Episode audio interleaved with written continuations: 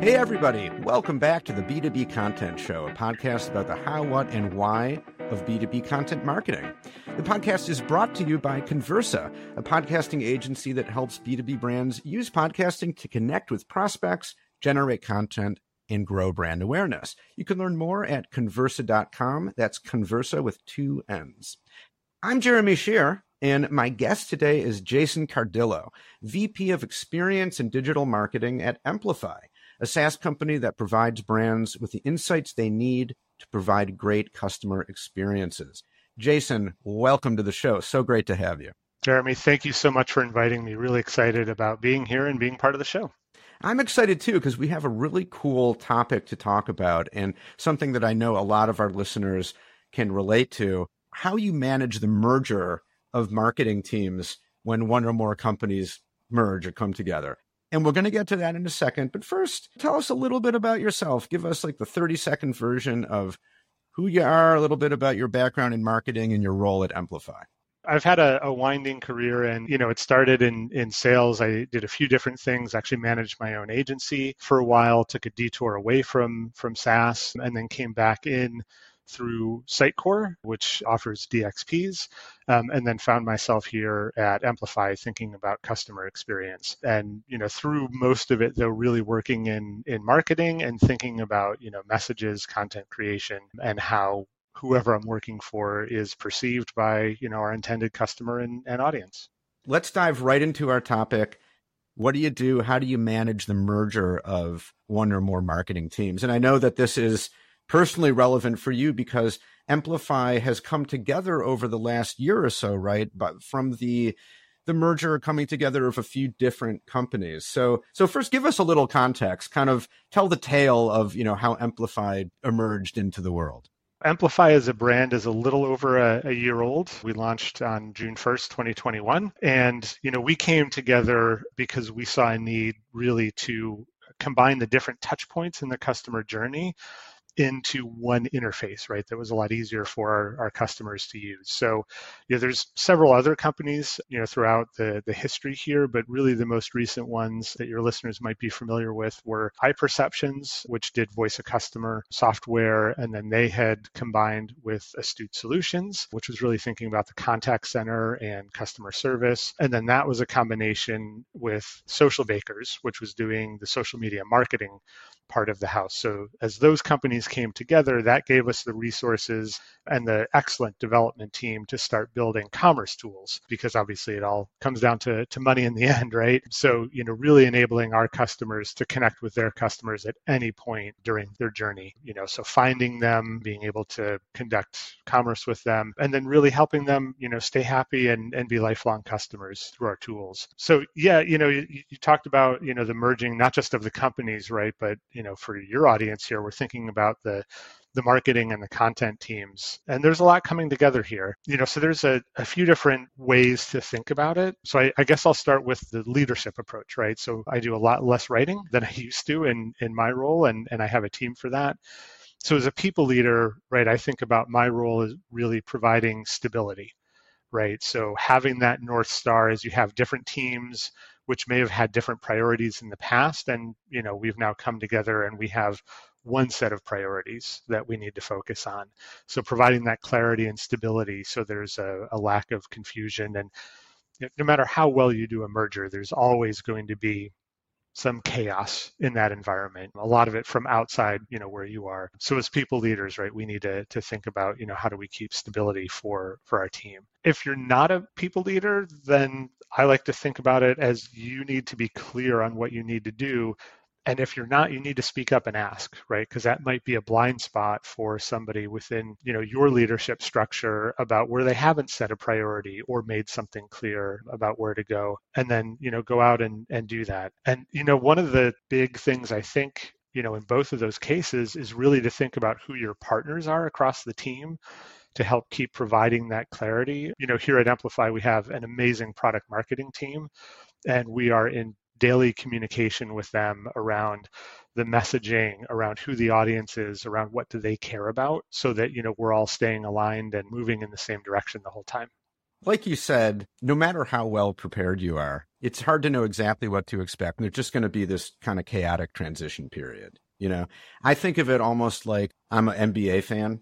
So, you know, from year to year, the roster of a team might change pretty dramatically, right? You might have like a whole bunch of new guys coming in to join the core players or whatever.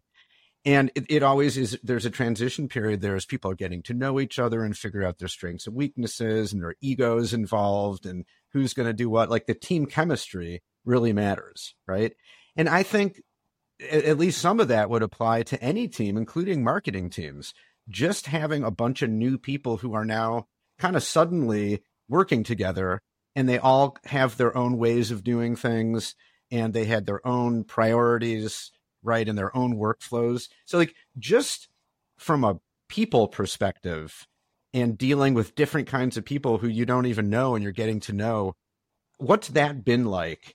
And how do you go about, you know, just like how much effort have have you needed to put into just simply getting to know people and like understand where they're coming from I think that's really the biggest key in a successful merger is figuring out right how to to meld the team into one unified team.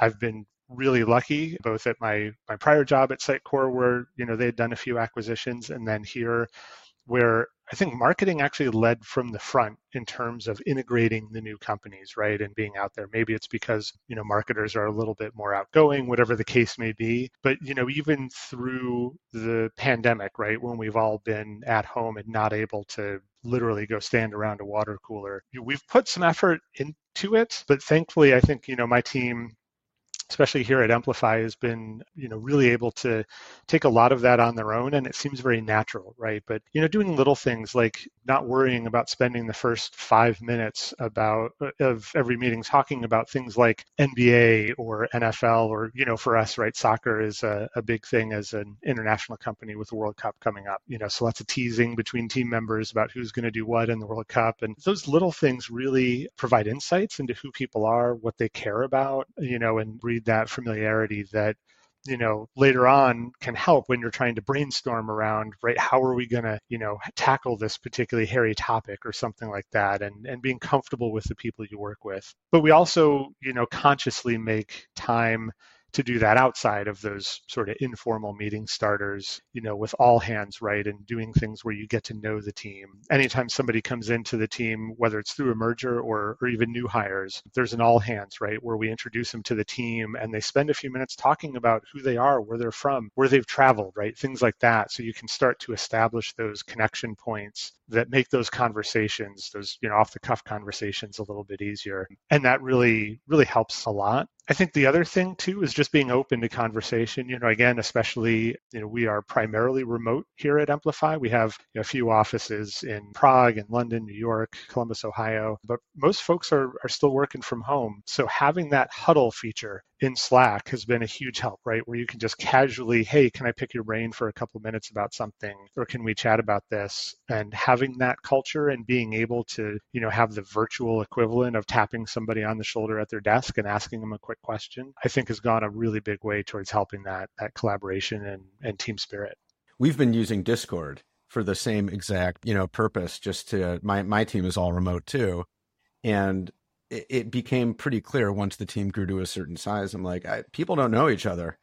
We need to have a way that people can kind of virtually reach out and tap each other on the shoulder, as you put it. it that does make a big difference. Yeah, you just can't overlook that interpersonal element, right? I mean, people are people and for the team to really function at its best ideally you want people to get along with each other and actually like each other and enjoy collaborating right you know to be blunt, we definitely miss the ability to literally hop into a conference room together and whiteboard out some ideas. But you know, we we try to as much as possible in that digital space do that. And and when we can get together, you know, and I think this is where work is going to change is I think we will see fewer people commuting every single day but you will see more conscious team get-togethers, right? And and true offsites where people come from wherever they are and meet up to brainstorm for you know two or three days, maybe once a quarter or something like that. And that's another thing you know that as a company that we've been trying to do as much as possible and really be conscious about those times that we do travel to get together. To what extent have you had to deal with people from one team kind of being used to doing things a certain way? and people from another team having their own way and you know having to kind of find a middle ground or say okay now we're doing things the Emplifi way.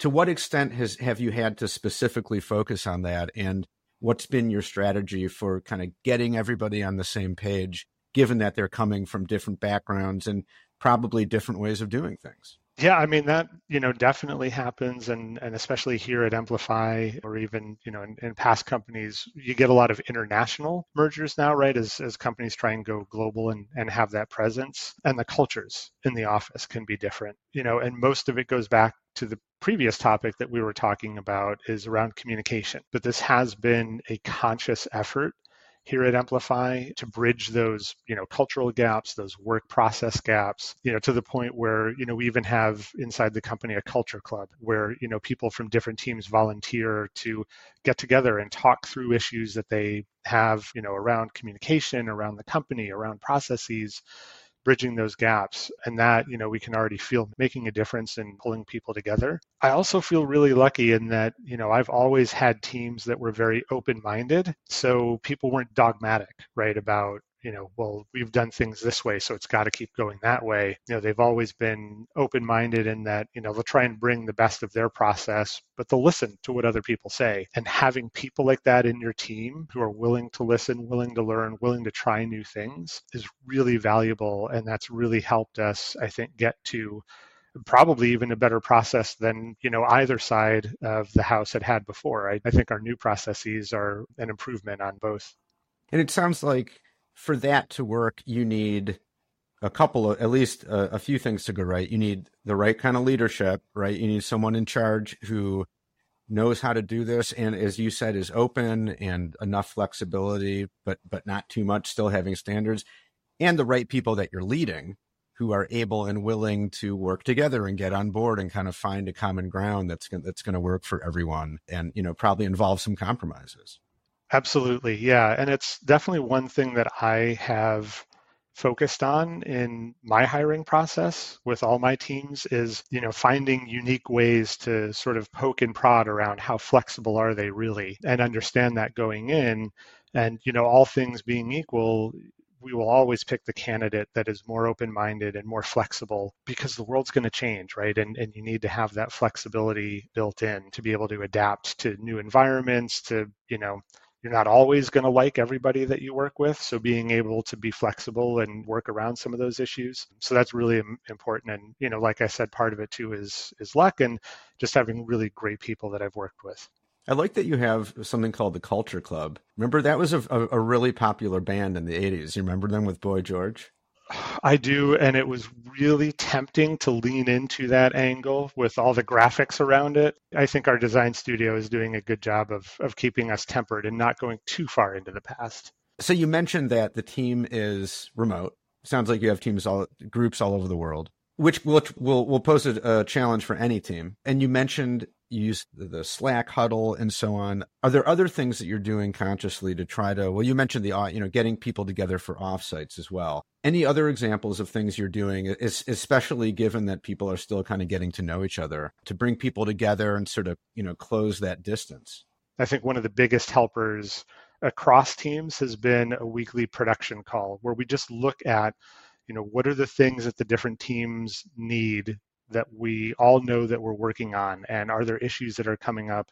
And just being able to talk through that and, and make sure we're on track is really helpful right? Rather than getting to you know three days before a webinar and you realize that oh somebody forgot to put together the slide template right for the the guest to, to do it and now you're scrambling, right? So now these issues get surfaced way in advance, and it gives people more time to be you know, really thoughtful about what they're putting together, and really increases that quality. So having a mix, I think, of you know the tapping people on the shoulder plus regularly scheduled meetings that go across teams, you know, because once you get your head down right on, you know, if you're going to write a big report, you are heads down for a while on researching and pulling that together, and things might be happening that you don't even notice, right? Because you're not looking at that. So having those conversations with people who do have their head up or are looking at something else, I think are, are super helpful as well. And, and our team has a number of, of different ways of doing that, but the production call, I think, has been a really useful one for us.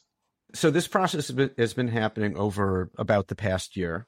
and, and year plus. And I'm sure it's had its, you know, its successes and failures, ups and downs. Can you give us any examples of, you know, maybe something that didn't go exactly according to plan and what you've learned from that? You know, in other words, what have you learned through this process that you can look back and say, like, yeah, wow, I didn't know that before. You know, I wouldn't have thought, I wouldn't have assumed that, but now I, you know, now I've learned through experience. What's a good example of that? I think the biggest thing is trying to get to 100% as quickly as possible. So we set ourselves a really ambitious goal of launching a new website effectively in two months. And to make that happen, a lot of people worked a ton of hours. They worked over the weekend. You know, the team really went deep to make it happen. And what we turned out, I, I think, was amazing. But at the same time, I think everybody was disappointed at the same time, right? Because they knew what it could have been.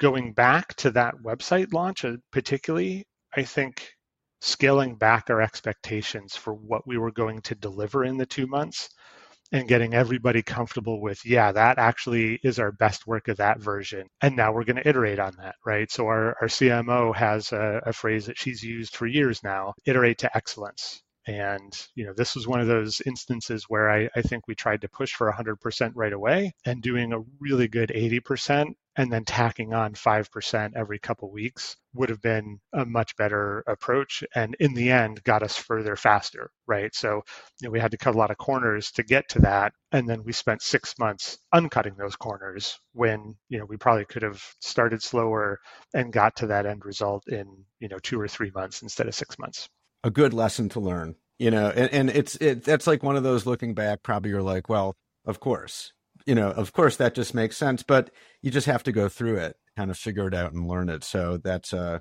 good to know now. If, if you're listening and you're about to go through this don't do it. Slow down. Take your time. Do it right.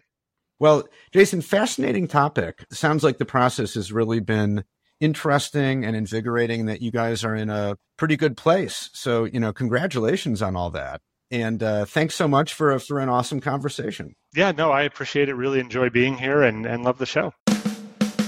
That's it for this episode of the B2B Content Show. You can subscribe anywhere you get podcasts on any podcast app.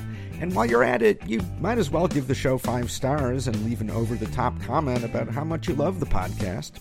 If you'd like to be a guest on the show, or you know someone who you think would be a great guest, let us know. You can contact me at jeremy at connversa.com. That's C O N N Versa.com. The B2B Content Show is brought to you by Connversa Podcasting. Check us out at connversa.com to learn more about how we help B2B brands start podcasts to connect through conversation with the buyers and decision makers you need to get to know to grow your business. Thanks for listening, and we'll see you next time.